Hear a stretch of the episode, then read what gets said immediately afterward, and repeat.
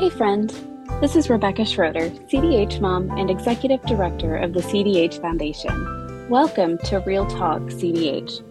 On this podcast, we share stories, ask tough questions, and we get real with all things related to congenital diaphragmatic hernia. This is a place to come as you are with all of your worries, your curiosities, your sadness, and your joy to be real with your feelings, and to leave encouraged as you learn you are not alone. Thanks for joining. Let's get started. Welcome, friends, to Real Talk CDH. I'm your host, Rebecca Schroeder. Well, because February is Heart Month, we thought it would be a great time to talk about ECMO. That's extracorporeal membrane oxygenation. I've heard it said that ECMO is the thing you hate, but are eternally grateful for when your child needs it. I know in my daughter's case, this proved true. Well, tonight we're going to hear stories of two extreme ECMO cases told by two strong advocate mamas about their rockstar CDH survivors. So join me in welcoming Taylor Malone and Angie Morris. Ladies, let's start out by just doing a little introduction. Um, can you just introduce yourself and share your story with us? Angie, let's hear about you and Izzy. All right. Hi, everyone. Um, so I am Angie, Izzy's mom. Izzy was born five weeks premature with two heart defects and CDH.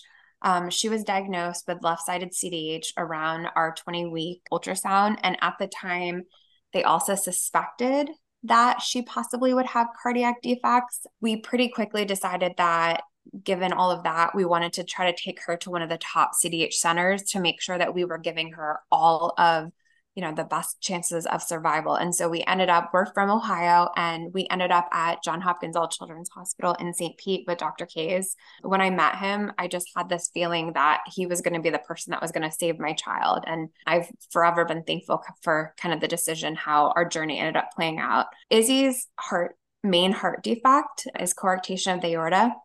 And it's not a defect that's typically paired with CDH. In fact, I think at the time they'd only seen one or two cases ever with CDH. And Dr. Kays, I think at this point has treated well over 500 CDH kiddos. So it's just not a, a, big pairing. And because the heart is often kind of hard to see with CDH with everything in the chest, it is hard to tell, especially with a coarc, hard to tell in utero if that defect in particular, you know, is actually taking place. So they had a hard time um, really confirming if that was going on. And so really um, with just CDH, her stats didn't look horrible. And we initially were given like a 90 to 95% chance of survival, two to three month NICU stay. So we really didn't have any indication on kind of how things would would play out ultimately. So after she was born, they did confirm the cardiac defects. And so she has, as I mentioned, a coarctation of the aorta was the main one, and also a bicuspid aortic valve kind of secondarily going on. And so when she was about 24 hours old, she was placed on ECMO. And the cardiac element was definitely kind of complicating things a little bit. Um, she had her CDH repair when she was nine days old. And then in the next two to three weeks, we tried to get her off ECMO twice. So we trialed her off twice. Both times she failed. And that was, I remember, a really just scary touch and go time, just not knowing what that was going to mean and, and, you know, what, how things would play out. And so around the time of her second failed trial off, when she was around five weeks old, the team had decided if we didn't repair her cardiac defect, that they didn't think she was going to be able to come off ECMO. And so um, all along, the plan had been we would try to manage the heart situation later when she was stable, when she was off ECMO. And it just, you know, unfortunately, our, our hand was forced a bit. So she ended up having open heart surgery when she was six weeks old, one week adjusted. The surgery itself had went well. And then post op, she really became unstable. And so I remember they wouldn't let us see her because she wasn't really in a, a, good spot. And then the surgeon came and talked to us and said something was going on. And he felt like he had to open her back up and kind of see what was happening. And so it turns out she was still bleeding. Obviously, when you're on ECMO, that kind of complicates open heart surgery just in general is is not a great situation and then the bleeding risk and other things that ECMO kind of complicates made that a bit difficult. So she ended up having like cardiac tamponade during that second time opening her up and so they ended up leaving her sternum open so she had a delayed sternum closure. So her surgery was on a Friday morning initially. They went back in Friday night and her chest was left open until Monday and they closed her back up Monday. So that was a really scary kind of touch and go situation in our journey. And then everyone had hope after her open heart and, you know, the coarctation um, being repaired that we would be able to, you know, kind of get her stable, hopefully get her off ECMO shortly thereafter. And unfortunately, that's really not how it played out. She got extremely puffy just wasn't super stable. Her ECMO flows, you know, were higher than ever and just was not showing any kind of indications of like readiness to come off. And so I remember, I think maybe around day 75 on ECMO, the team talked to me. And at that point, we talked about kind of how she was doing. And they shared a fact that I didn't realize up until that point that their longest ECMO survivor up to then was 45 days, that they had had people, babies on longer, but sadly didn't survive past that 40 day, or excuse me, 45 day window. And so obviously, as a parent, that was very traumatizing to hear because we just didn't know what was going to happen. Ultimately, Izzy came off ECMO for the final time at 91 days exactly. She was on for 13 weeks. And I'm not the most superstitious person, but she was placed on ECMO on December 13th, Friday the 13th, and she came off on March 13th, Friday the 13th, and she came off successfully. And frankly, she doubled the past, you know, longest surviving record. And to, you know, what I know, I think she's still the longest ECMO survivor at John Hopkins All Children's and that Dr. Kays has had. And so that was amazing because truly, I don't think anybody knew how it was all going to play out. And from there, we kind of started the normal CDH course to to kind of get her bought or get her home. And so she had her like Nissen G-tube placed at four and a half months, but kind of long story short, we finally got discharged from the hospital when she was eight and a half months old at 271 days, and she left with oxygen and a feeding tube. And so, definitely long traumatic journey, but was all worth the ultimate kind of outcome. And now, today, she is four years old. Time flies. And she started off, you know, extremely medically complex. At one point, we were on 13 different meds, six times a day. She was on oxygen for years, as it turns out. But today, at four years old, she is on zero medications. She medically is doing amazing. We've been released to one time a year for our specialists. We've been released from many of them and truly just see the CDH clinic and cardiology at this point. So it's been a long road, but it was worth every step of the way, every second. And we would do it a million times over to be where we are today and just are excited to see how she continues to grow and thrive. Wow. Amazing, Izzy. I love it. What a story. Hi, guys. I'm Taylor, and my son is Christian. Christian was diagnosed with um, a heart defect and CDH at 25 weeks in utero and was given little to no hope at the hospital back at home in New York. So, with that being said, we did a little research and found a doctor, Dr. Kays at John Hopkins All Children's. And we kind of talked to a couple of parents that also have gone to Dr. Kays and got their perspective, as well as some parents from other hospitals that were closer to home that felt like mm, maybe we should go there because, you know, we'll be closer to family. But while talking to the families, I kind of, you know, was more leaning towards Dr. Kays. And then when I had that official meeting with Dr. Kays and his team, I knew right away. I just remember how confident he was in what his skills were about and just like how he ran his program. I just knew at that moment that that's where we needed to be. And while we were meeting him at the hospital, he had given us a 50% chance of ECMO with an 85% chance of surviving. So at 34 weeks, I relocated down to Florida from New York. At 37 weeks, I had Christian, who naturally was not good at birth. I remember Dr. Kays coming into my head and telling me, I didn't get your written consent for ECMO, but I need your verbal consent because your son isn't doing well at all.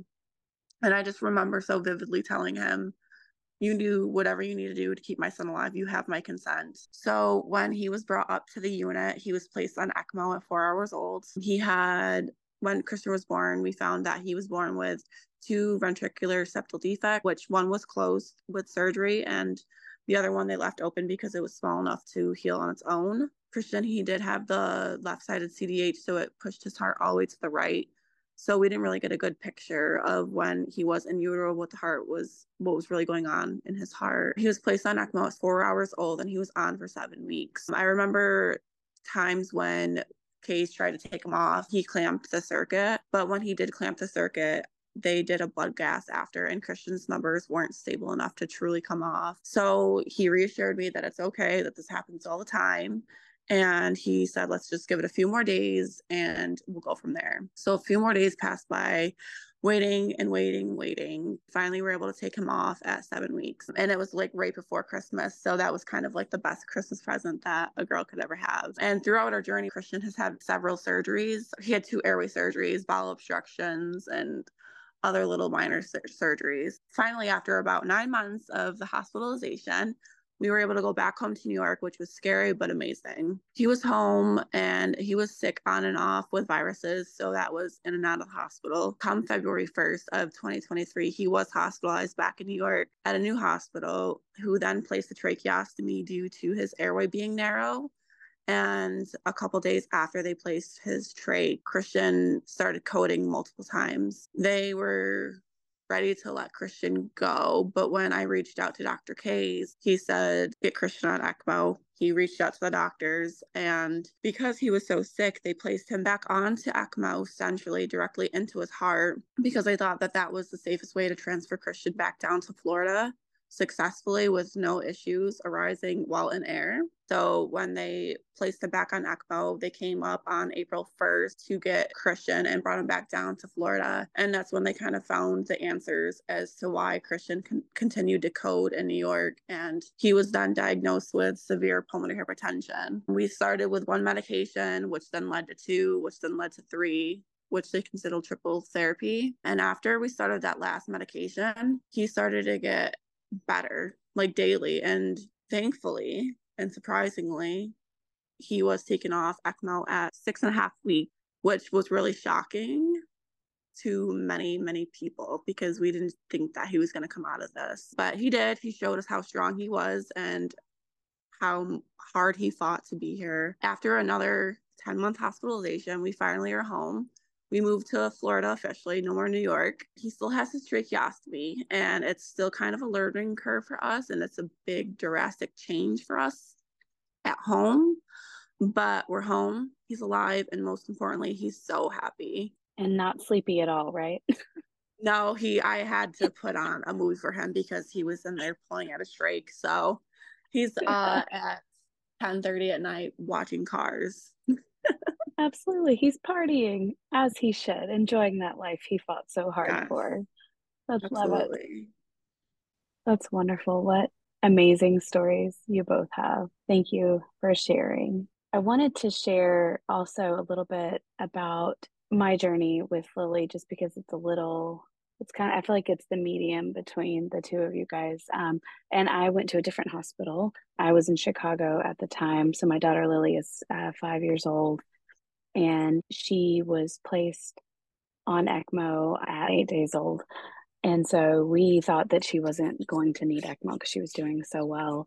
Uh, and then it just, she had her surgery and then something happened and just went downhill. And I feel like that's the story that everybody gets. And it's just, you know, things were going great. And then, um, so she actually spent 11 days on ECMO. Um, we were in Chicago and she was treated at Lurie Children's Hospital. And I love so much that you said about finding the hospital that just, when you found it, you knew that that's where you needed to be. Both of you, I believe, said that. Just like I had, there's no question here. This is where I know my child needs to be. Um, and I feel like uh, I felt the the exact same way. And there's so much that goes into choosing a hospital, and I feel like your comfortability is one of the biggest things, as well as their experience, of course, with uh, CDH and access to and experience with infant ECMO. There's not much you can control in this journey, but where you where you have your child is is one of the biggest ones. So I'm just, I'm thankful that both Christian and Izzy are doing so well. What a journey you guys have had. And I know you guys had very, very extreme cases, Angela, with 91 days with Izzy and then Christian having ECMO twice. I want to ask about you and how you guys handled their being placed on ECMO. What what do you remember most about that time? So I will jump in. For me, the scariest part about ECMO was was she going to be able to come off?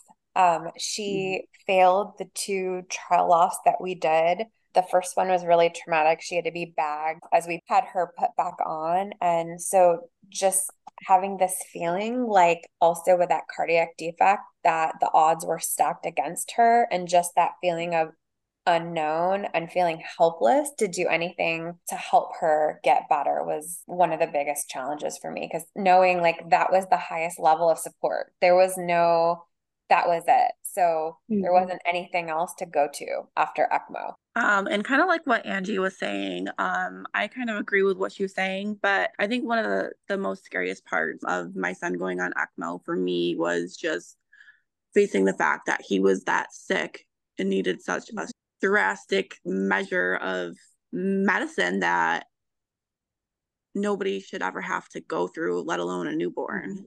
And then, like, not truly knowing what that outcome was going to be. And I always tell everybody, like, yeah, it's scary, but what's like even more scary is like the unknown. Like, you just don't know, kind of like what Angie was saying, like, you don't know what's going to happen. And, you know, mm-hmm. you, you just don't know, like, things malfunction and blood clots can get loose and you just you know and that can be it. And i think that's that's probably the scariest part. And i thought once he got upstairs he initially wasn't put right on ecmo we had gone four hours without it. And i'm like okay maybe maybe it's not as bad as he thought.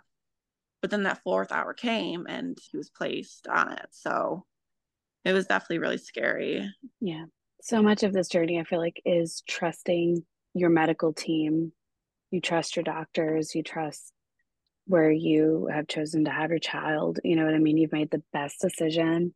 And at that point, that's that's all you can do and just trust that this is this is the right thing for sure. What do you guys think helped you the most during this difficult time? So I feel for me, I refuse to believe or accept that Izzy wouldn't get better. So I try to just in my life have a positive outlook as much as I can in everything and kind of how I view the world. So I did not let negativity creep in to the best of my ability. And let me say that was not um not always easy. I definitely had the days where I had to you know, I, I did break down where I was terrified. I had the chaplain would come in and pray over Izzy with Izzy with me all the time, but I refuse like the internal dialogue I had in myself. Like I refused to believe that she wouldn't get better. For me, it wasn't of, you know, if it was when. So I just kept, that's what kept me going on. She's going to get through this.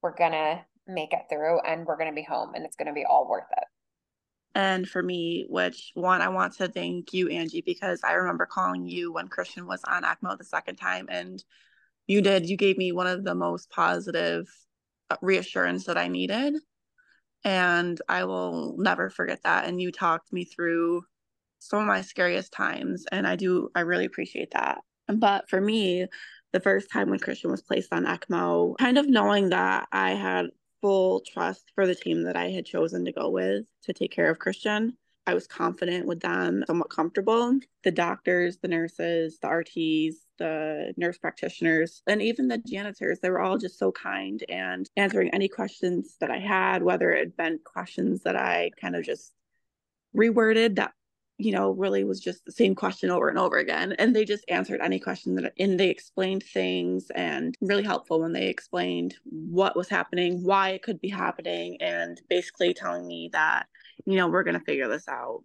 Thank you for saying that, by the way. That, like, I'm so glad that I was able to help in just a small way in your journey. And you're truly amazing. And so is your son. And I just can't wait to see him continue to thrive. Thank you. I love our community.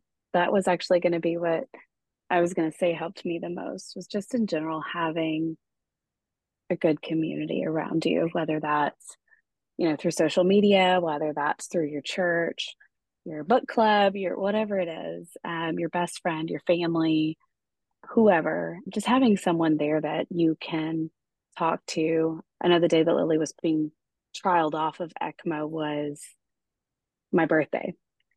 And I, you know, of course, I don't even think I realized what day it was. and one of my really good friends wanted to take me out to lunch. And honestly, that's what I needed. I needed to get out of the hospital because I was pacing a hole in the floor and just was just terrified out of my mind. And basically, her even her surgeon was like, just go for a little bit. And, you know, we went, you know, just downstairs and in the cafeteria and got some lunch. And it was, it was wonderful. And just for a moment, I got to focus on something else. And that was really helpful for me too the community, yeah. And definitely like the CDH community. I feel like unless you're part of it, you really truly don't know how amazing mm-hmm. and appreciative we all are of each other. Absolutely. Nobody really knows what this journey entails. You know, some people might have had a child that was born premature and, you know, they might have other medical diagnoses, but, you know, again, this is a very unique journey, and it's just finding someone that you can connect with is just worth its weight in gold. And I know it's it's super helpful. It was for me as well. Lastly, what I wanted to ask was what encouragement or advice would you give to parents who have recently been diagnosed and maybe they were told ECMO might be in their child's future? What what bit of advice or encouragement or both would you have for them? So I would say that number one, make sure that if at all possible, and I realize not everybody can relocate for care, everybody's situation is different. But if you minimally don't live near a hospital that has ECMO, if at all possible, make sure that you're at a hospital that has ECMO. And then I think secondarily, you want to have a team that has the skills to manage ECMO successfully, but then also mm-hmm. that's going to listen and work with you. So in 91 days, Izzy never had a brain bleed. She had seven different circuits during ECMO. I mean, so just that in itself to me is truly amazing. And it's the skill and technique of the team and we had the trust and they listened and, and worked with us. And I truly think, I mean, that made all of the difference. But the other thing, and you know, as we are talking about community, is this kind of um, went through my head. I struggled. I love the CDH community and it's amazing, but during our time with the long ECMO run, I struggled to find other stories of hope for long ECMO runs. I just, there wasn't a lot out there. I found one family, um, the Casey family that I love and will hopefully always be. Um, dear friends of ours, but um, I learned the story of Tilly and her amazing journey, and kind of it. It means so much when you have a family that shares their story and it gives you hope and that keeps you going. And so their story really, really helped us so much. But I think the the bottom line is the narrative is constantly changing on what survival can look like. So I feel like families should not give up hope. It really takes one situation to completely change what's possible. Um, with Izzy's story, I mean, 45 to 91 days, it literally changed the whole landscape of like CDH, ECMO, and, and long runs there. And I know there's been many babies that have been run for long term runs after that. And so, not that I want to see a baby on for months and months and months, but if that's what they need, I think the, you know, the bar continues to be raised on survival rates and every kid is different and the needs are different. I had for my advice find a team that you're comfortable with and that you feel like you can trust without second question. Ask questions about whether they not whether or not if they have the option for ECMO, because like Angie said, not every hospital has the ECMO circuits to provide. And also be your child's biggest advocate, be your child's voice, voice all your concerns, ask any questions you want because your child can't. Anyways, just be your child's biggest advocate. Like I said, voice all your concerns, ask whatever questions. And if you don't understand it, have them try to explain it into a better way that you can understand Also, if you don't feel that something is right, trust your gut and speak up. Mm-hmm. Because I've done that many, many times, and every single time I've been right. And also talk to your team, you know, well before you have your child and just ask them about like ask them about their story, how many CDH patients they've worked with and what is their success rate and you know have them tell you a little bit about them. And then if you want a second opinion do all that but find definitely find a hospital that you're 100% comfortable with. Absolutely. I love so much that you all shared the importance of being comfortable with your hospital choice being comfortable with your doctors making sure that they are the right team for you doing the research, asking the questions, and knowing that you are your child's biggest advocate. Don't discount the bond that you have with your child, no matter their age. It's whether you're still pregnant, whether you your child is currently in the NICU, no matter where you are in the journey, you have a connection with your child that no one else on earth does. And you know, the doctors know the medical side of things, but you know your baby. So make sure you understand that too, I think is what I would I would share. But also just to remember that there is always reason to hope. ECMO, like I said earlier, is the one thing that you never want your child to be on, but you are very, very thankful when they do need it, that it's there and it's available to you. And it 100% saved my daughter's life. I know it saved Christian's and I know it saved Izzy's as well. And it's it's scary, but it can be life saving. So I hope that no matter what um, else you've gotten from this podcast this evening, that that you leave knowing that there is always reason to hope. Well, thanks again, Taylor and Angie, for coming on, for sharing your amazing stories.